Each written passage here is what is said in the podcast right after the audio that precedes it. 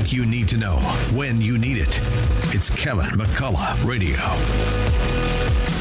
Hi, Kevin McCullough. Glad you're here. And I wanted to take a minute at the um, end of today's show uh, to pay respects to the passing of Stu Epperson Sr. Uh, Stuart Epperson uh, and um, his uh, brother in law, uh, Ed Atsinger, the longtime founders and creators of Salem Media, uh, and really pioneers in terms of how they thought about using media to advance messages that were family friendly, that were friendly to people that take their faith seriously, and that are friendly towards uh, public policy people that are trying to fight for those freedoms to be preserved.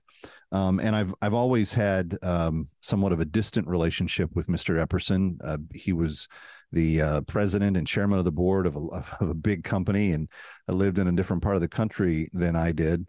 But I did have a few chances to have some up close time with him.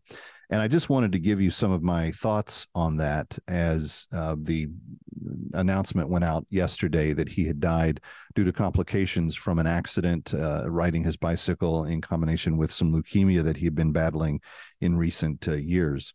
Um, in fact, one of the first people I reached out to when I heard that Stu Sr., as we called him around the company, had passed away was his son, Stu Jr., and I texted him immediately. I remember having a private conversation with Stu Senior uh, that uh, went into it, it rambled. It went a lot of different places. He was very passionate about working with young men, particularly in the inner city, and had in later years decided to spend a, a great focus of his life doing this, mentoring um, young men that that needed mentors. He was very burdened by the idea that the country had become a very unsafe place for fatherless boys, and that as we continued to raise generations of them, we were only going to repeat the mistakes that were being made over and over again. And so, in a time of life when a lot of other people were pulling out the golf clubs and going on long vacations, especially if they were super successful, as Stuart was, um, he decided to do very, very different things. He got involved in uh, on a local level uh, with the opportunity to mentor young people, and then he became a passionate advocate for that across the country. And as I told Stu Jr., his son, um, just just last night, I texted him and I said, "I want you to know that um, I'm I'm praying for you, and I know that you probably know this."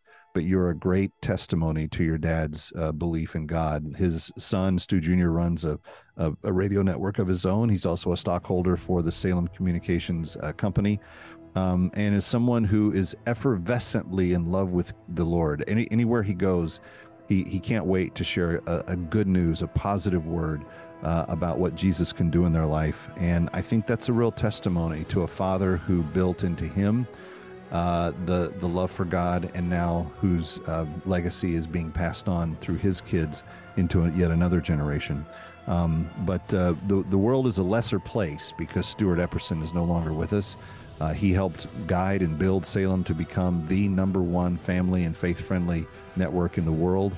And I think he will be only more proud of where the company goes as it continues to grow into the world of the digital, the streaming, the online, and um, the other uh, projects that we have for us.